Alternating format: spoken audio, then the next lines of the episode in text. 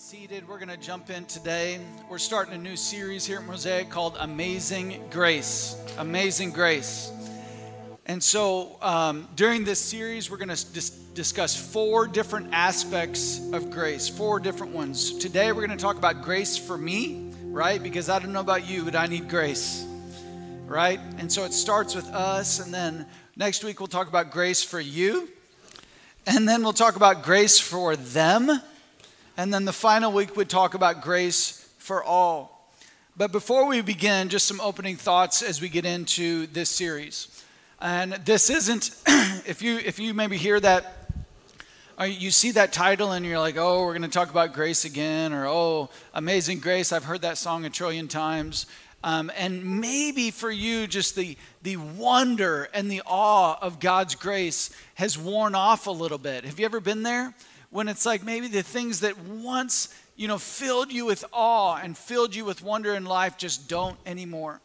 But in God's family, we can never let God's grace get old or become complacent with it. We cannot let it happen.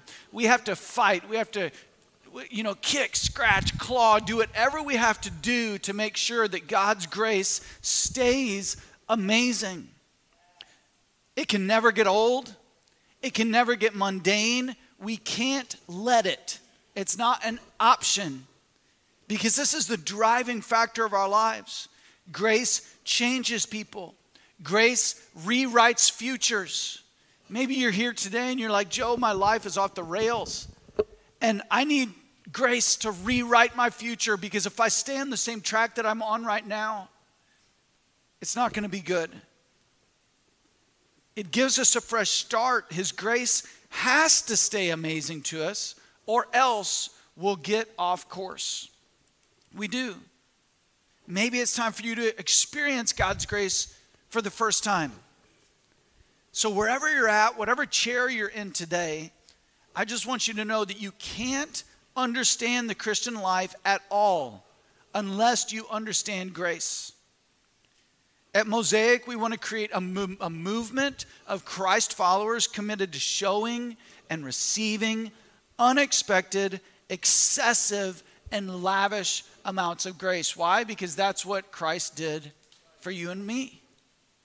And so, wherever you're at, my prayer is that you ex- experience God's grace in an amazing way over the next few weeks. Our view of God's grace, our view of God can never get too big. It can't. Because just when we think we've gone too far, just because, just when we think that we're unforgivable, God's grace sweeps in and proves us wrong. You maybe have heard me uh, say here at Mosaic before, or maybe you're new and you haven't heard this, but I like to say that every church should be made up of thirds.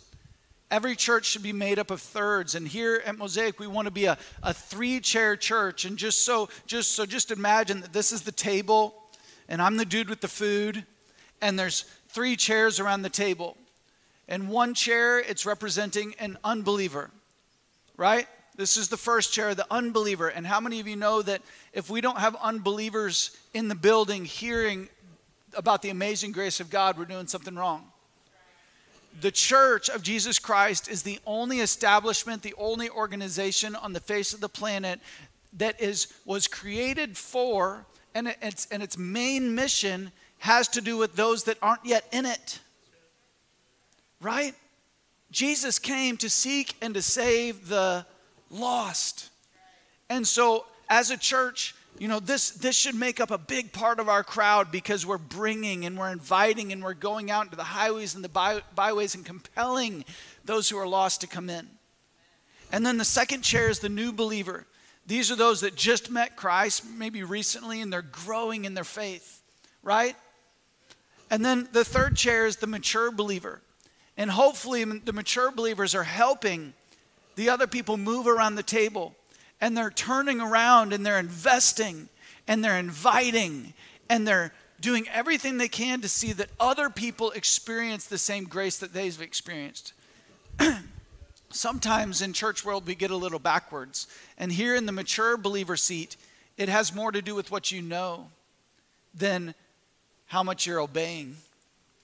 But here's the deal man, Jesus called us to go into all the world, preach the gospel to all nations, make disciples, teach them uh, to, to obey everything that Jesus commanded us. And so, really, if we're mature, we're helping this unbeliever chair stay full. And we're teaching these new believers how to follow Christ. And not only that, but we're continuing to grow in the grace and the knowledge of our Lord Jesus Christ.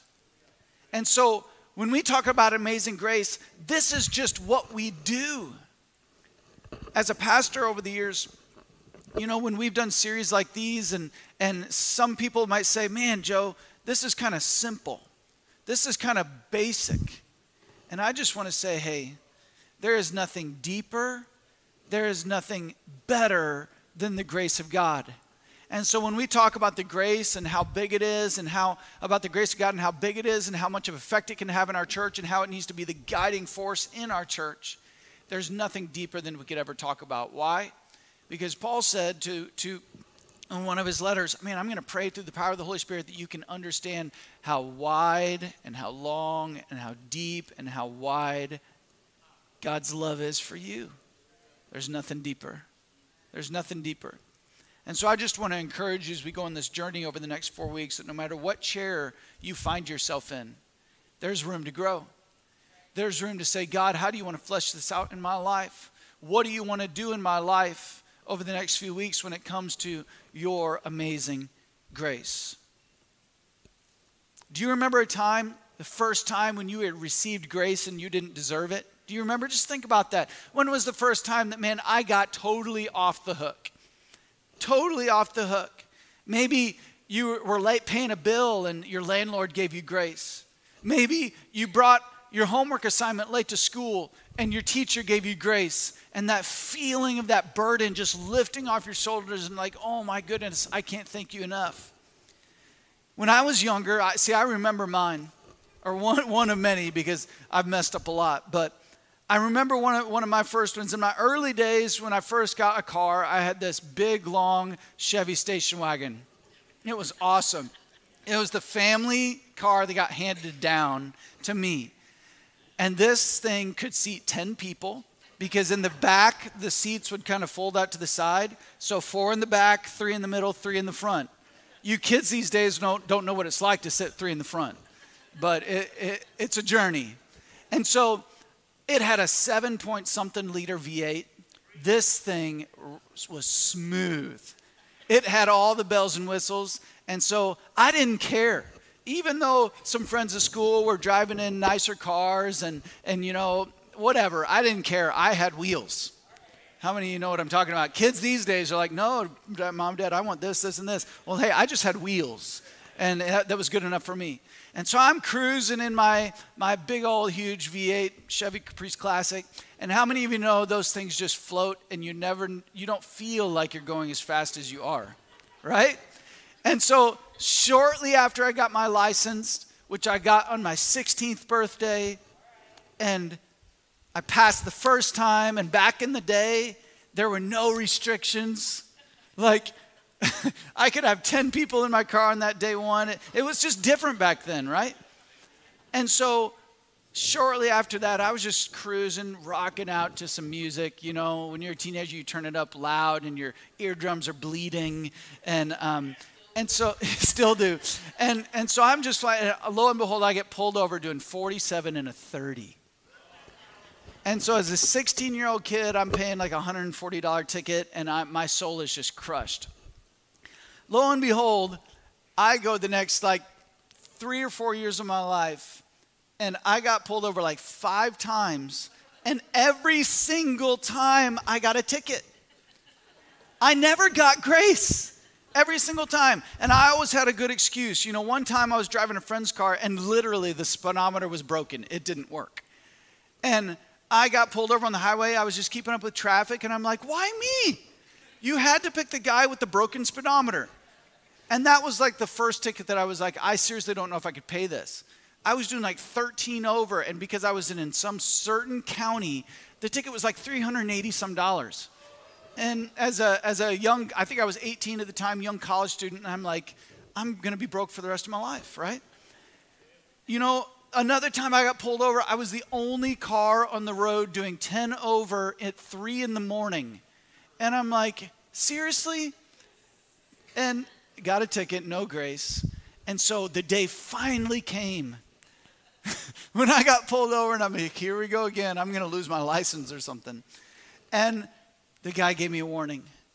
And it was like the heavens opened. And a dove descended on my car. No, it didn't. And it was just like the best feeling in the world. I'm like, I've never experienced this before. Like all of my friends talk about getting a warning and getting off the hook. And I had friends that would get pulled over doing like 25 or 30 over, and miraculously they get warnings. I'm like, why can't this ever happen to me? Right? But finally it did. And, and long lesson short, I learned my lesson. I haven't got a ticket in like at least the last 15 years, probably more. And God's smiling on me, right? Does that mean I'm not still a lead foot? Probably not. But I sure am lucky. But man, the first time you get grace, the first time it's like, man, you know the price. You know the cost. You know the cost of your sin. You know the cost of doing the wrong thing. And somebody shows you grace. It's such an amazing feeling, isn't it? And we all have bigger things, bigger than a speeding ticket, that have plagued us in life. Maybe our family was broken, and maybe even because of your decisions. Relationships that you valued were broken and were irreparable. Maybe you think you've gone too far. You've done too much. You know, you've You've said too many things about God that you don't think He could forgive you. Maybe you've told your friends, you've told your family members you don't believe in Him. You don't think He exists. You think He's mad at you. You think He's picking on you. Maybe you think you're that kind of person that never gets the grace. You feel like you're just cosmically picked on and that God is just a God up in heaven and He's kind of angry and He's just looking for opportunities to get back at you. Maybe you've been surrounded by people in life that are not very good at giving grace. Maybe you grew up in a home where you never got off the hook and you even got punished when you didn't deserve it, right? Let's turn to Luke chapter 15. Luke chapter 15. We'll start right off in verse 1, and then we're going to skip down to an amazing story. It's called the story of the prodigal son. Luke chapter 15 might, might be one of the most popular chapters in the entire Bible because it has three incredible stories of God's grace. But listen to how it starts. In Luke chapter 15, 1, it says, Now the tax collectors and sinners were all gathering around to hear Jesus. Man, just think about that. Who was gathering around to hear Jesus? The tax collectors and the sinners. But the Pharisees and the teachers of the law muttered, This man welcomes sinners and eats with them. And so just picture in your head the most snooty, the most snobby kind of people that are just can't believe that Jesus would associate with such and such. And so this is the setting. And then after that, the first two parables in this chapter one is about a lost sheep, and one is about a lost coin. And those are really about people who know they're lost, right? The sheep, it just wanders off, and maybe not even on purpose. It, it, it wandered into sin and it, it got itself stuck. It knew it needed help. It was crying out for help. And the Lord went and found the sheep, right? And many of us have that experience. Man, we didn't know, and then we heard about Christ, and man, Jesus found me. And there was the lost coin. And what did the, the person who lost the coin do?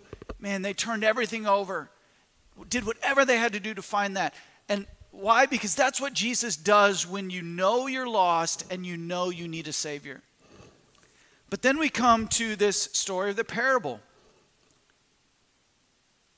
And listen, these, these Pharisees and the teachers of the law, they had this attitude. They were just miffed that Jesus would even want to be around tax collectors and sinners. They were so full of pride that they couldn't even hear Jesus' message. that they couldn't see that Jesus was real, that they couldn't see that he was really the one that could save them. And so, just right from the start, we need to get this into our heads that pride and Jesus don't mix. Pride and grace don't mix. It's like oil and water. You can't have the two in the same place because one is always going to be destroying the other. Pride destroys grace every day. Pride was the Pharisees' number one barrier to meeting Jesus. Because we see from this just from the context of this verse, the tax collectors and sinners were gathering around to hear Jesus. This is God's heart that the lost be found, that those that don't know Jesus get to know Jesus. It's who Jesus talked to, it's who Jesus ate with, it's who Jesus spent time with. And so it's for the lost. One of our greatest hurdles, though, is pride, too. We don't think we need Jesus. We think we can do without him. Maybe, maybe sometimes too, we, we think that Jesus doesn't want to sit with us. It's like we get this mind of the Pharisees. And even though maybe we're not serving God, we know we're a sinner, we, we think like them that Jesus wouldn't want to sit with me, that Jesus shouldn't want to sit with me because I've sinned so much. Maybe you mistake Jesus for a Pharisee. You think God doesn't want to be around someone with issues or baggage or imperfections. Even though it says right here that that's who he sat with people like you and me. Multitudes came to Jesus to be healed. But sometimes we're so prideful that we won't even show up to church. Maybe you were invited by somebody and you're like, I don't know about that church thing. I don't know about Jesus. I don't know. I don't know about God. I don't know if he really loves me. I don't know if he's really there and you just think, ah, I don't know. And your pride keeps you from the feet of Jesus. And so let's jump into our story, the prodigal son, Luke 15, 11 through 24. And the th- first thing that we're going to learn through this story is that pride leads to separation. Pride leads to separation. Verse 11 There was a man who had two sons. The younger one said to his father, Father, give me my share of the estate. So he divided his property between them. Can you imagine? Effectively, what this son was saying to, to, his father was, I wish you were dead. He was so prideful, he didn't care about his family. He didn't care about what that did to his dad. Man, if his dad gave him his share of the estate, remember, his dad was not dead yet. And how many of you know if you're retired, you're living on the, the income, you're living on the estate. And so if you give half of it away, it might hurt you a little bit financially. And so this son didn't care. He didn't care about his dad. He didn't care about what this request would do to his, his dad's estate or the finances or whatever. He's like, give me mine. Right? And the pride created separation.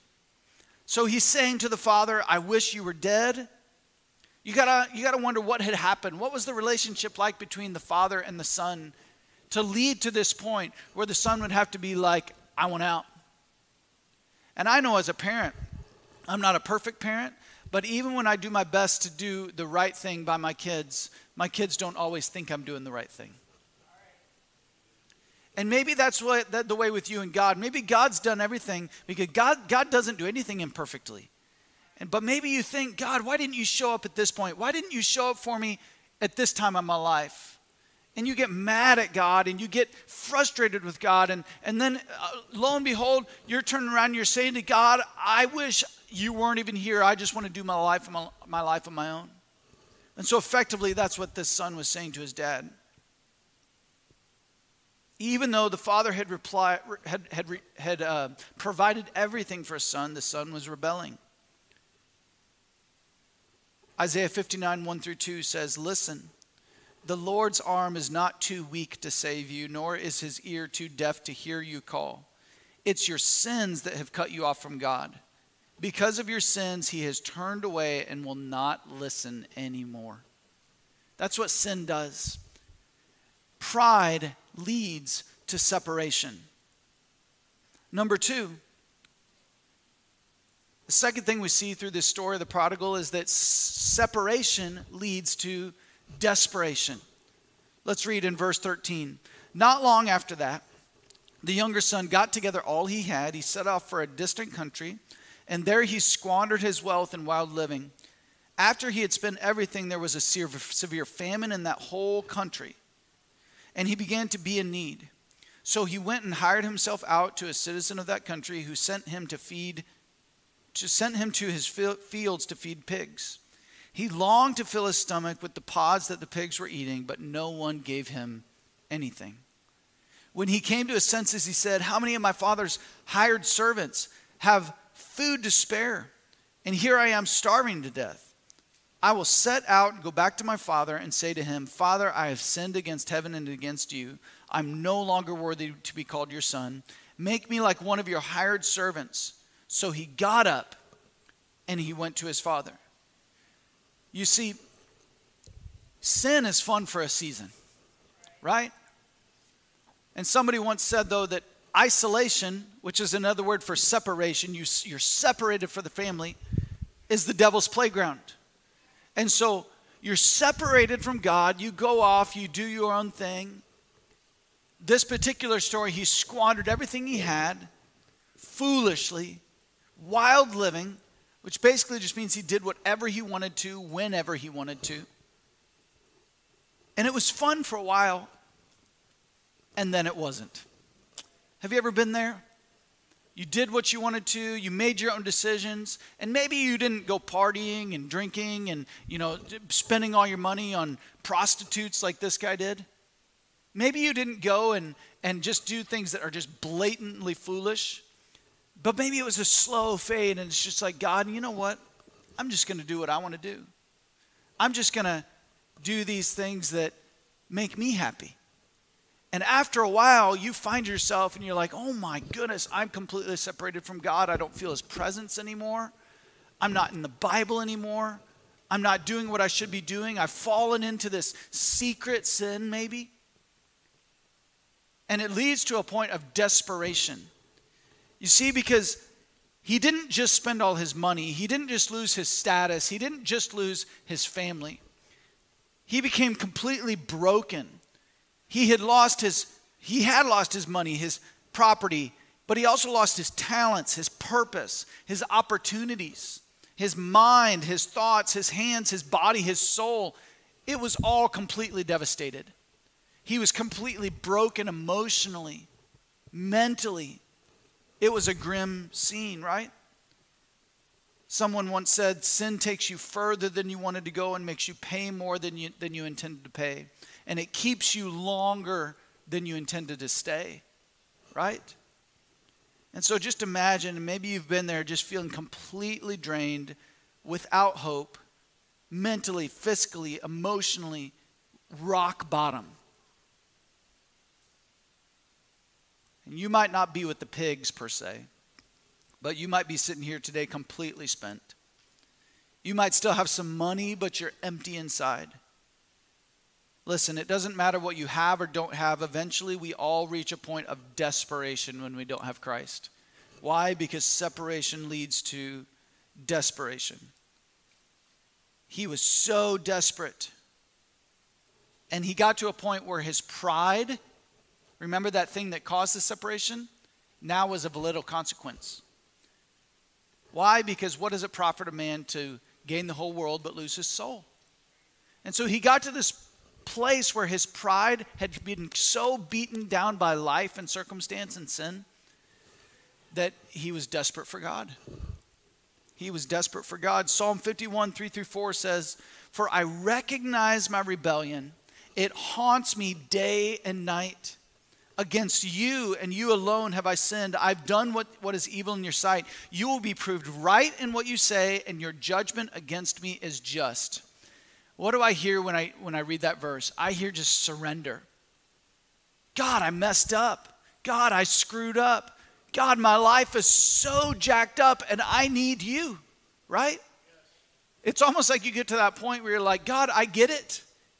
I get it. What I once thought was going to be fun, what I once thought was going to help me, what I once thought I knew what I want, I get it. And so that's where he, he was. The third thing we see in this story is that desperation leads to repentance. Desperation leads to repentance because after you get to this place where your pride is gone, you're desperate, you're emotionally spent. It leads you to this place of repentance. And we see this in verse 20. But while he was still a long way off, remember, he's going home. When he was a long way off, his father saw him, was filled with compassion for him. He ran to his son, threw his arms around him, kissed him. And then the son said to him, Father, I have sinned against heaven and against you, and I'm no longer worthy to be called your son. That's repentance, owning up, verbally saying, God, I need you. He's confessing with his mouth, he's repenting, he's confessing, he's getting real with his father. And this is the moment we all need to come to. There's level ground at the foot of the cross where we could just come to God broken and hurting and say, I blew it. I'm sorry, right? You see, our culture and our society today wants us all to think that we're, we're all inherently good. You know, oh, we're all good people, just trying, oh, there's so much good in the world. Oh, we're all just want to love each other. Oh, let's just all get along. But man, you live a little bit and, and you understand that, man, that's not true. That's not true. And even in the, the darkest, quietest moments of your life, you know that deep down inside of yourself there's something that's broken and needs fixing. And so we all have to come to this moment where we just say, Oh, God, I'm coming home and I'm going to have that hard conversation. Do you ever do that when you're as a teenager? You're going home and you knew you were going to have to fess up and tell your parents something because they could either hear it from you or they could hear it from somebody else. And you knew that they were going to hear it from somebody else, so they might as well hear it from you. Anybody ever been there? And so coming home to have that hard conversation. And we all need to come to that place with God where we have that tough conversation with, with Him. This realization that I need help. I don't have it all together. In Luke 5 31 through 32, Jesus said, Healthy people don't need a doctor, sick people do. I've come not to call those who think they are righteous, remember that's the pride factor, but those who know they are sinners and need to repent. Because no matter what you think, you know, there weren't there really weren't two groups of people in this chapter. You know, we're tempted to think there was the Pharisees and there was the sinners. And the Pharisees were the good ones and the sinners were the bad ones. But no, there's just one group of people. And when Jesus says, you know, I'm not coming to call those who think they are righteous, he's basically saying, when you have pride and when you won't repent and when you won't come clean with God, I can't help you. And sometimes we're like, oh, that, that sounds kind of judgmental. That sounds kind of like, you know, tough. Well, it's called tough love. It's called tough love, and Christ is going to love you in the best way possible every single time. Every single time. And so this is the moment where the son was ready to repent, the moment he could come home.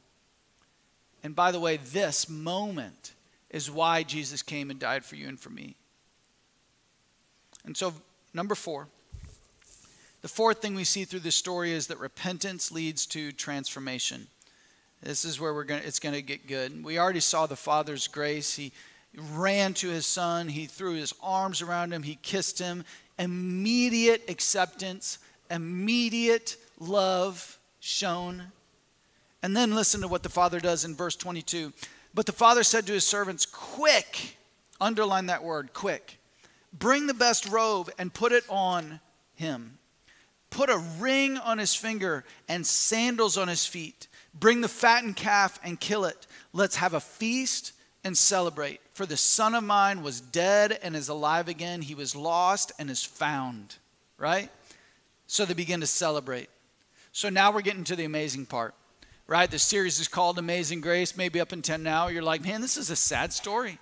But this is where it really gets good because you see, it wasn't like, okay, he didn't come home and the dad's like, okay, now it's time for you to earn your spot back on the team again.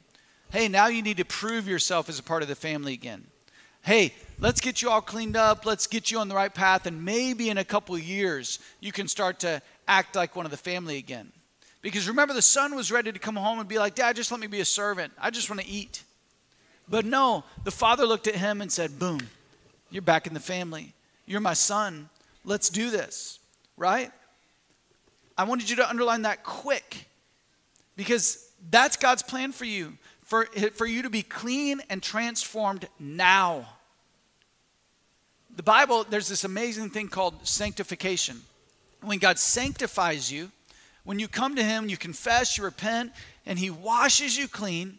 It means that sanctification means set, being set apart, to be holy. It means that you're made perfect in God's eyes. And so you're sanctified when you come to be a believer, when you put your trust in Christ, when you repent and you, you, you profess faith in Him, and then you go on a journey of sanctification at the same time. And so it's this amazing process that the moment you give your life to Christ, God forgives you. He throws your sin as far as the east is from the west. You have no sin in you. And you go on a process of God refining you throughout the rest of your life, right? Now, how many of you know, man, you, you give your life to Christ and the next day it's like, man, I still have temptation. I've still got these things. I still got some baggage. I still got some, some healing that needs to be done. And that's okay. But that doesn't change the fact that God loves you. He's brought you into his family. He has he doesn't re, he remembers your sin no more. You're forgiven. You're forgiven. Quick in right standing with God. You don't have to earn your spot back on the team. You're in the family again.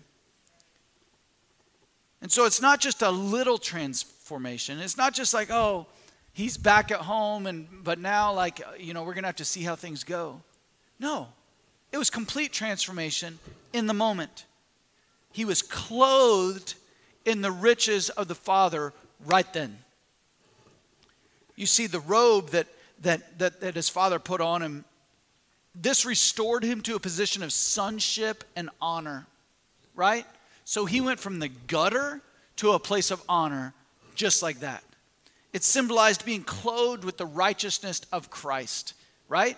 This son had done nothing to deserve it. And that's what's amazing about the grace of God because because the robe that, that went on him, it didn't, it didn't symbolize what he had done or how good he was. It symbolized the righteousness of Christ that was given to him. The ring that was put on his finger restored him to a position of authority, right? The son was now to represent his father in his kingdom.